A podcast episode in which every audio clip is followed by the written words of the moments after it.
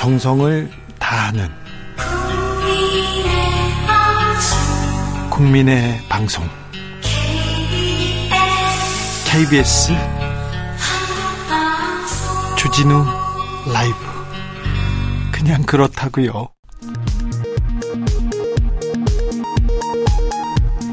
이 시각 라디오 정보센터 뉴스입니다. 윤석열 대통령은 오늘 캠프 데이비드 한미일 정상회의를 계기로 한미일 협력의 새로운 시대가 열렸다며 우리 국민이 체감할 삼국 협력의 혜택과 이득도 더욱 증대될 것이라고 밝혔습니다. 여야 대립 끝에 이동관 방송통신위원장 후보자에 대한 국회 인사청문 경과 보고서의 시한내 채택이 불발됐습니다.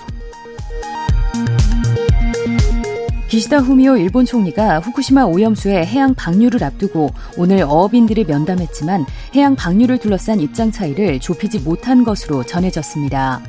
일본 언론은 이르면 내일 오염수 방류 시기가 정해질 것으로 전망했습니다.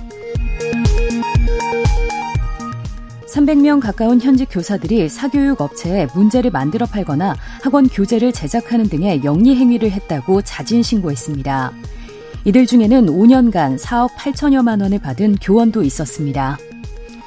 지금까지 라디오 정보센터 조진주였습니다.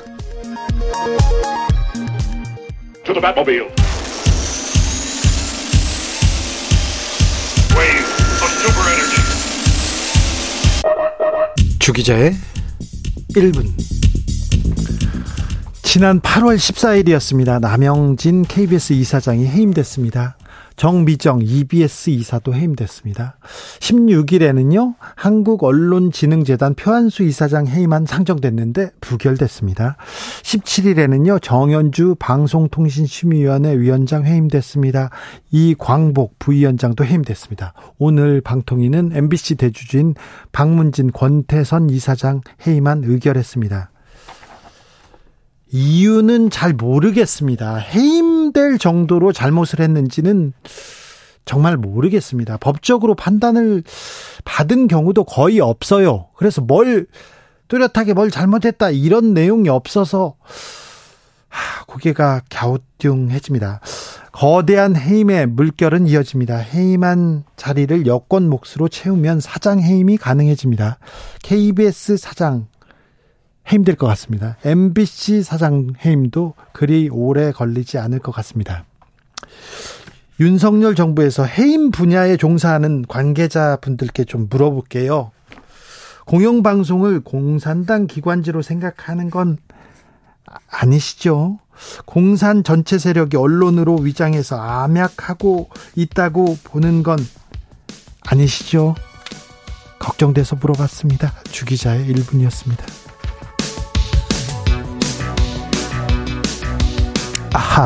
Take on me.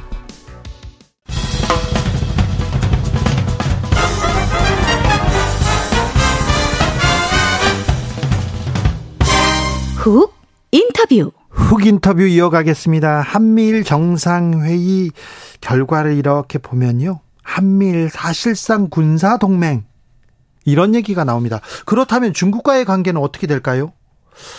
미국이 20년 동안 꿈꾸던 외교의 꿈을 이뤘다고 뉴욕타임즈에서 대서특필했는데 그렇다면 우리가 미국의 꿈을 이루어진 걸까요? 일본의 꿈은요? 두루두루 물어보겠습니다. 홍현익 전 국립외교원장 오셨습니다. 어서 오세요. 안녕하십니까? 네. 건강 어떠세요? 아주 건강합니다. 네. 네.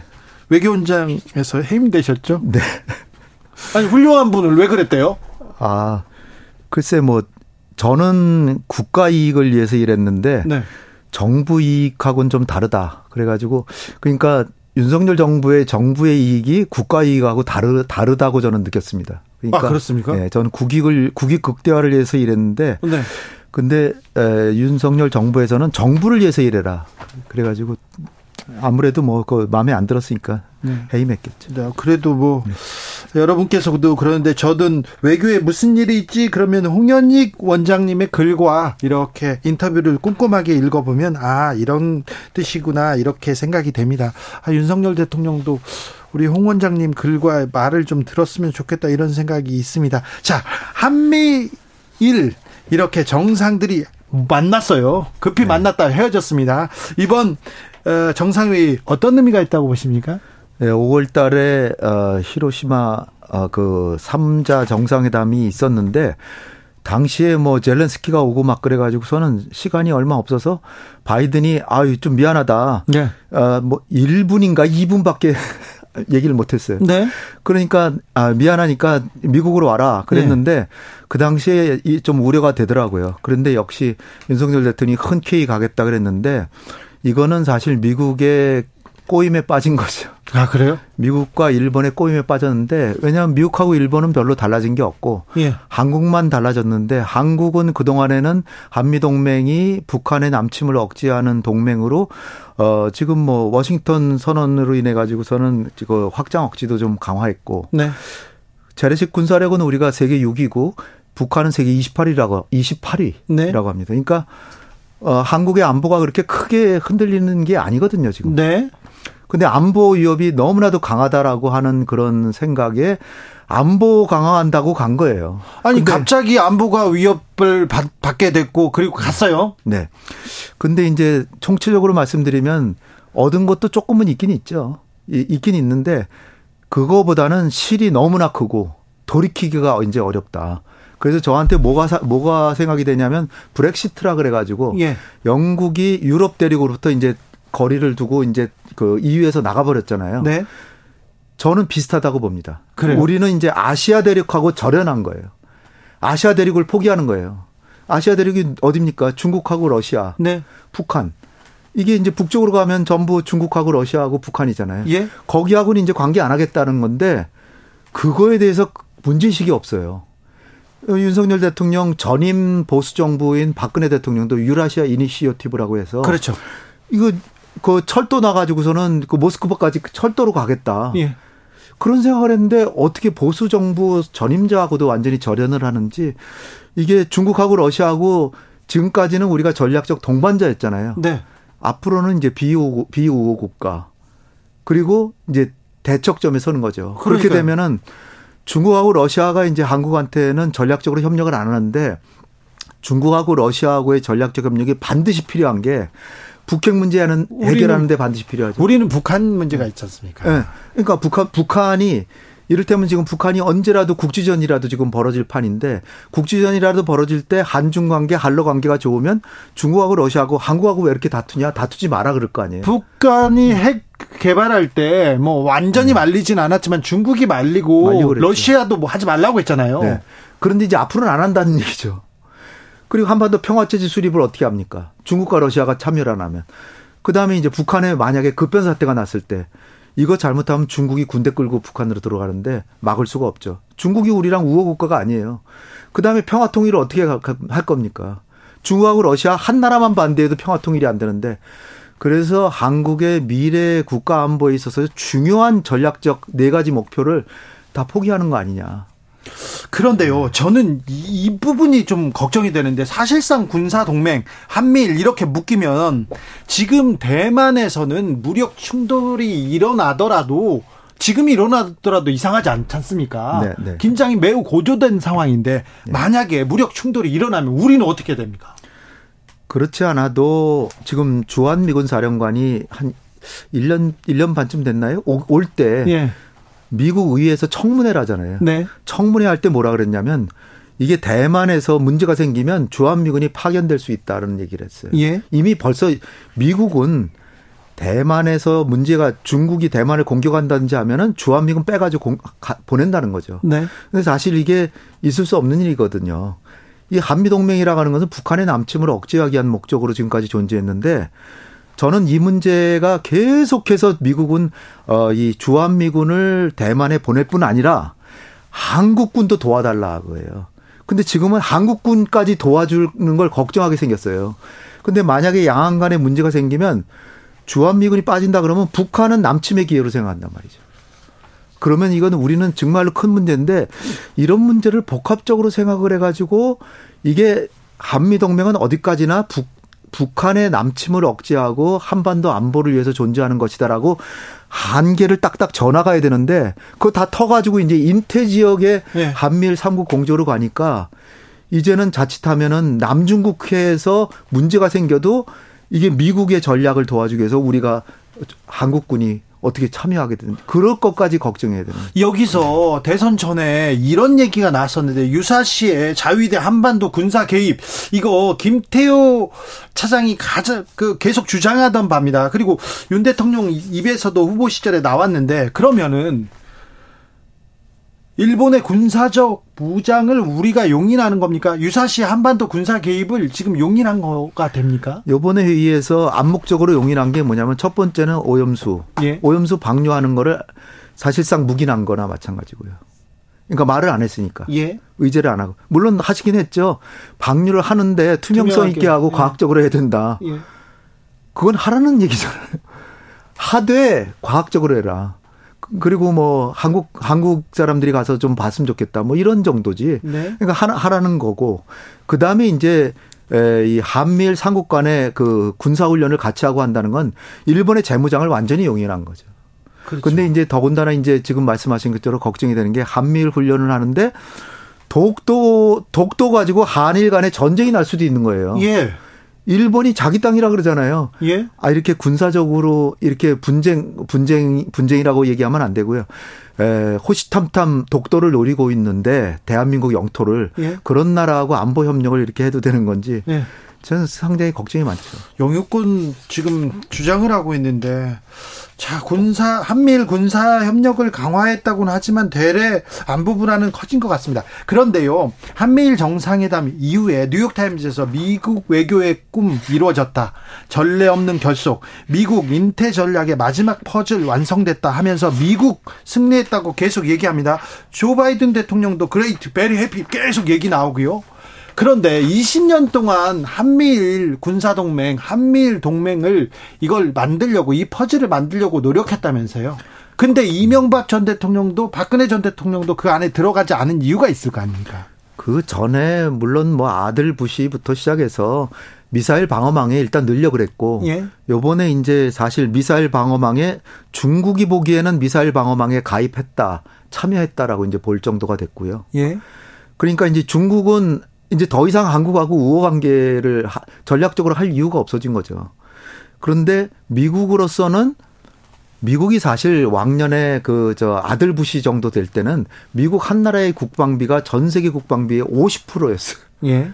미국 한 나라의 국방비가 전 세계 모든 나라의 국방비 합친 것보다 더 많았다니까요. 네. 그런 상황일 때는 미국을 제국이라 그랬고 그 당시에는 뭐 어, 이렇게 뭐 한국을 뭐 이렇게 그 같이 뭐 참여하라 뭐 중국을 견제하는데 참여하라고 굳이 그렇게 할 필요도 없었죠. 워낙 힘이 세니까. 예. 그런데 이제 2008년에 뉴욕발 세계 금융위기가 미국에서 발생하고 그러는 사이에 미, 중국의 군, 중국의 경제력이 미국의 70% 이상까지 이제 가니까 이제 미국을 손볼 수가 없게 된 거예요. 미국의 절대적인 위상이 상대적으로 떨어지는 상황이 되니까 이제는 미국 혼자서 중국을 다룰 수가 없는 거예요. 그런데다 일본은 어차피 이제 지역에서 자기의 지역에 있어서의 그 헤게모니, 지역 헤게모니를 위해서 어, 지역 패권을 위해서 중국하고 다투어야 되니까 일본은 일찌감치부터 나섰는데 한국은 한미 동맹은 중요하지만 중국은 그래도 우리 전략적 동반자다. 예. 친구였어요, 친구. 친구 박근혜 네. 전 대통령이 열병식에 네. 갔습니까? 그러니까 미국의 입장에서 볼 때는 미국이 직접 나서면 자기의 국력이 손상되잖아요. 국력을 써야 되잖아요. 네. 근데 일본이 나서니까 일본은 매우 착한 친구고 한국은 한국을 동원할 수가 없는 거예요. 왜냐하면 중국하고도 친구라 그러니까. 네. 근데 이제는 중국은 이제 친구가 아니라 전략적 경쟁자다라고 딱 나서니까 바이든은 그야말로 미국 외교의 수십 년간의 수건을 해결한 거죠. 그러니까 미국의 미국의 국력은 계속해서 보존이 되면서 한국의 국력을 소모하고 일본의 국력을 소모하면서 중국을 견제하는 거예요. 그러니까 미국 대통령으로서는 최고로 잘한 거죠. 그러니까 이, 행복하다고 하는 얘기가 전혀 거시지 않아요. 네. 일본도 계속해서 어, 한국과의 군사 협력은 원하던 바였습니다. 그런데요. 우리는요, 일본이, 저는 일본이 가장 큰 적이라고 생각하는, 아, 사람들 많이 봤거든요. 사실 일본 믿을 수 없지 않습니까? 믿을 수 없지만 적이 적이라고 생각하는 건 조금 과도하고요. 영토 간의 분쟁이 있을 수 있는 나라죠. 유일하게 우리가 뭐 우리는 북한과 이렇게 뭐 네. 대결 구도에 있지만 어, 만약에 분쟁이 일어난다면 일본과의 가능성이 있지 않습니까? 그렇죠. 기시다도 지금 파티하고 난리 났어요. 그래요? 네. 일본과 왜 군사 협력을 강화해야 됩니까? 그거는 이제 북한의 안보 위협을 너무나 그 과대 포장해서 예. 제가 볼 땐 아까도 말씀드렸지만 그 미국의 공신력 있는 군사 기구에 군사 기관에서 네. 군사 정보 기관에서 한국은 세계에서 재래식 군사력이 세계 6등이라는 거예요. 예. 북한은 28등이에요. 예. 근데 북한은 핵과 미사일이 있죠. 예. 그러니까 핵과 미사일을 중립화만 시킬 수 있으면 우리는 주한미군이 없더라도 저는 남북 간의 전쟁을 해도 우리는 이길 수 있다라고 봅니다. 어, 당연히 이기죠. 핵과 미사일만 빼면. 네네. 그러니까 핵 억지력만 보장이 되면 네. 북한이 핵만 쏘지 못하면 우리는 재래식 군사력은 이긴다는 거예요. 네. 그러니까 일본의 입장에서 보면 자기는 지금 어차피 중국하고는 경쟁자하고 대립하고 있는데 한국이 나서서 야 내가 대립해 줄게 하니까 지도를 놓고 펼쳐놓고 보세요. 일본의 방패잖아요, 한국이. 네. 중국이나 러시아가 볼 때는 한국을 거쳐야 일본을 가게 돼 있잖아요. 근데 한국이 나서주니까 그동안엔 한국이 중국하고도 친구고 러시아하고도 친구라 그랬는데 우크라이나 전쟁을 인해서 한국은 러시아하고 비유 우호 국가가 됐고 요번에도 삼국 협정 삼국 그 저 합의문을 보면 러시아에 대해서 강력한 제재를 계속하고 우크라이나에 대한 지원을 계속해서 하기로 지금 약속을 했어요. 네. 그러니까 러시아하고는 친해지기가 지금 당장이 대단히 어렵죠. 전쟁이 계속되는 한. 근데 중국하고도 이제 남중국해 문제라든지 그다음에 양안 간의 문제에 있어서 그동안 한미 간에 전혀 얘기하지 않던 부분을 삼국 간의 합의문에 집어넣어 가지고 중국이 전략적 경쟁자가 돼 버린 거예요. 그러니까 일본으로 봐서는 완전히 한숨 돌린 거죠. 자기네가 최전방에서 중국을 맞상대하다가 네. 한국이 최전방으로 나서 주니까 얼마나 고맙습니까? 중국에서는 냉전의 한기가 발생했다. 한국, 미국의 바둑돌 되지 마라. 이런 논평을 냈습니다. 그런데 미국은 크게 웃었고요. 일본도 파티를 하고 있다는데 우리는요 박원재 님께서 그래도 이번 정상회의로 우리가 얻은 것도 있지 않을까요? 좀 얻은 건 없습니까? 좋은 점 없나요? 물어봅니다. 아주 없는 건 아니죠. 그 삼국 간의 국립연구소 협력도 하고 우지 협력도 하고 그다음에 공급망 회복을 위해서 협력하고 조기 경보 시스템, 공급망 조기 경보 시스템 이런 것도 하는데 요는 이거는 엇갈립니다. 좋은 측면이 있지만 우리한테 이제 미래 기술 표준을 만드는데 참여시켜 주고 이런 거는 득이 돼요. 네. 반도체도 미래 반도체 표준을 만드는데 한국이 반드시 참여해야 되거든요. 네. 근데 이걸 참여시켜 주고 이런 건 득이 된 득이 되는 게 있어요 몇 가지. 그러나 이를테면 중국이 성장하지 못하도록 수출 통제에 협력하라. 이거 한중 간에 반도체 협력하지 말라는 거예요. 아, 그래요? 예. 네. 그 다음에 이제, 에, 그, 경제 안보 문제에 있어서 이를테면은, 에, 중국이 마이크론 제재했잖아요. 네. 마이크론이 뭐 하는 회사냐면은, 에, 그 메모리 반도체 하는 예. 거예요. 삼성전자와 하이닉스가 전 세계의 50% 이상을 차지하는 게 메모리 반도체인데 3등이 마이크론이에요. 예. 근데 중국이 미국이 하도 반도체 제재 많이 하니까 중국도 마이크론 회사 제품 안 쓰겠다 그랬잖아요. 그럼 우리한테 기회죠. 네. 기회인데 미국의 상무부 장관 예. 그다음에 미국 의회의 어, 미중 경쟁 관계 위원장 또 미국 하원 위원장이 뭐라 그랬냐면 마이크론 제품을 안 사면 중국의 그 메모리 반도체 부도갈 거 아니에요. 그걸 하, 한국의 삼성전자와 하이닉스 채워주지 마라. 그러면 안 됐죠. 이 말이 안 되는 거예요. 이거는 자유무역에서 완전히 어긋나는 거고 공정 경쟁에서 완전히 어긋나는 건데 지금 미국이 하는 게 그거라니까요. 그 반도체법 또 그다음에 IRA법 이런 게 전부 한국의 어저 배터리라든지 그다음에 반도체 규제를 하고 있어요. 아니 조 바이든 대통령 그리고 기시다 후미오 총리 윤석열 대통령을 만날 때마다 선물 보타리를 다그 챙겨가는 것 같은데 네. 외교라는 게 주고 받아야 될 거 아닙니까? 실용이고 국익이 아닙니까? 근데 네. 우리는 뭐라도 좀 받아야 되는 거 아닙니까? 독도 영유권, 독도에 대해서라도 얘기를 하던가 앞으로 못 하던 게 하던가 무슨 얘기는 했어야 되는 거 아닙니까? 저는 독도도 장기적으로는 이런 식으로 대일, 대일 관계라면 위태롭다라고 보는데요. 물론 뭐 당장은 아닙니다. 당장은 아니지만 독도의 문제에 대해서 지금 거기까지는 갔잖아요. 지금 우리가 동해라고 부르는 바다를 가지고 일본에서는 일본 국방 아 미국 국방부에서 Sea of Japan Sea of Japan 네? 일본해라고 쓰는 네. 거예요. 그래서 우리가 항의를 했더니 이거는 미국의 공식 입장이고 앞으로도 그렇게 쓸 거다라고 공개적으로 얘기를 했어요. 네. 이거는 지금 큰일입니다. 아니 우리가 일본한테 그렇게 잘해주고 그 다음에 과거사 문제도 지금 눈 감고 있고 네. 그다음에 그 징용 징용 징용이라는 게 강제 노동, 네, 강제 위안부 문제 네. 이거를 지금 우리가 다 일본의 요구대로 해주고 오염수 문제까지도 이렇게 가는데 도대체 일본은 우리한테 해준 게 뭐냐고 아무것도 얻은 게 없잖아요. 네, 그러니까 네. 윤석열 정부가 지금 잘못 생각하는 게 우리가 선제적으로 잘해주면 저기도 사람이니까 예. 우리한테 잘해주겠거니 하는데 일본은 안 해줘요. 아무것도 안 해줘요. 아무것도 안 해주고 미국조차도 IRA법이나 저그 그 저 네, 우리 안 반도체 반도체법에 의해서 네. 미국의 국익만 챙기지 우리나라 챙겨주지 않잖아요. 네. 우리가 어마어마하게 투자했는데 바이든 대통령 자랑만 하지 네. 한국에 지금 전기차가 하나도 혜택을 못 받아요. 예. 다른 미국의 회사들은 이를테면 테슬라 뭐 이런 네. 회사들은 6천 6천 달러. 그러니까 거의 700만 원을 차 한 대 파는데 700만 원의 혜택을 받아요. 네. 우리나라 안 줘요. 예. 그렇게 투자를 많이 하는데도. 네. 그런 상황인데 윤석열 정부에서 제발 좀 이런 것 좀 생각 좀 해주셨으면 좋겠어요. 우호적으로 하면은 우리가 받아오는 게 있어야 되는데 받아오는 건 아무것도 없고 미국 의회에서 연설하면서도 미국 의회에서 IRA법이나 반도체법 정했는데 의원들한테 그 얘기를 하셔야 될 거 아니에요. 그 얘기 왜 안 하죠?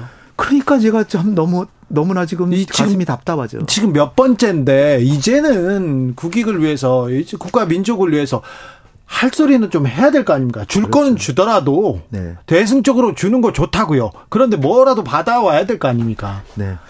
그러니까 이게 제가 지금 떠오르는 게그 부시 때 아들 부시 때 네오콘들이라고 있었잖아요. 네.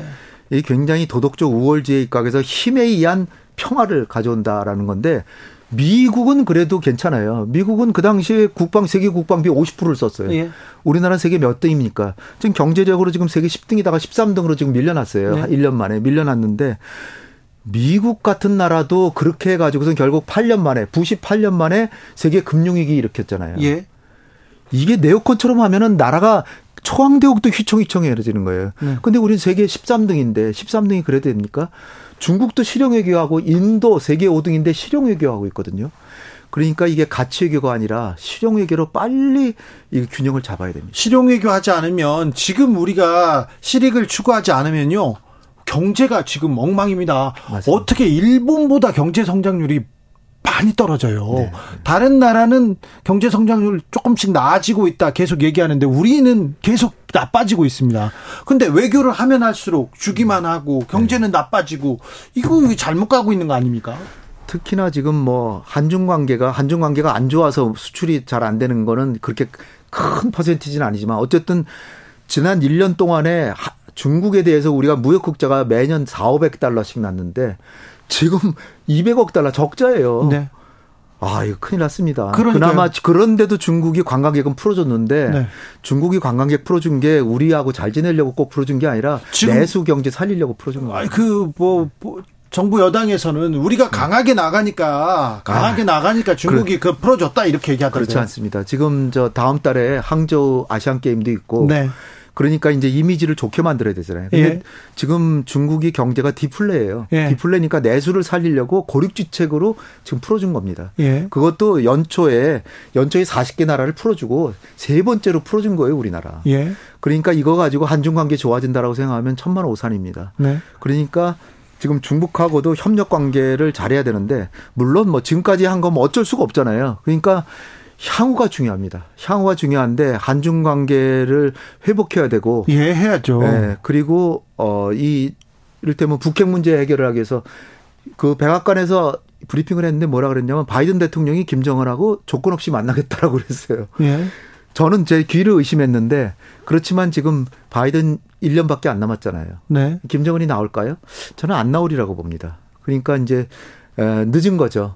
바이든 행정부 출범하고 바로 만나자 그래서 만났을 텐데 지금 벌써 늦었어요. 여기 김정은은 오히려 지금 우크라이나 전쟁이나 미중 간의 패권 경쟁이 자기네한테 핵무기를 완전히 보유할 수 있는 절호의 기회다 이렇게 생각하고 강력하게 나갈 거거든요.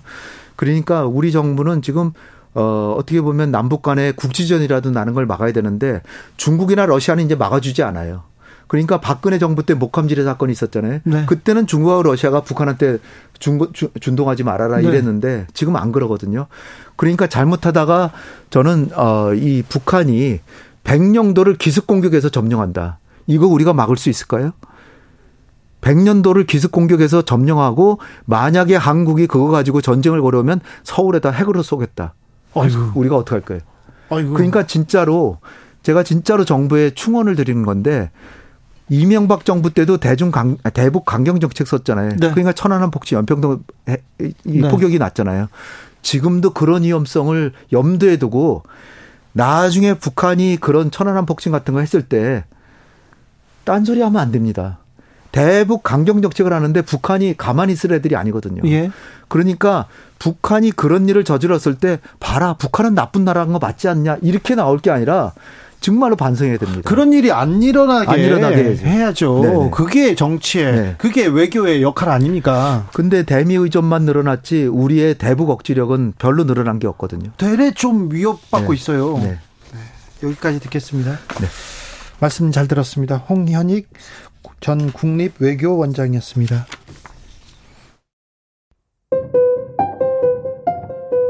정치 피로, 사건 사고로 인한 피로. 고달픈 일상에서 오는 피로. 오늘 시사하셨습니까? 경험해보세요. 들은 날과 안 들은 날의 차이. 여러분의 피로를 날려줄 저녁 한 끼 시사. 추진우 라이브.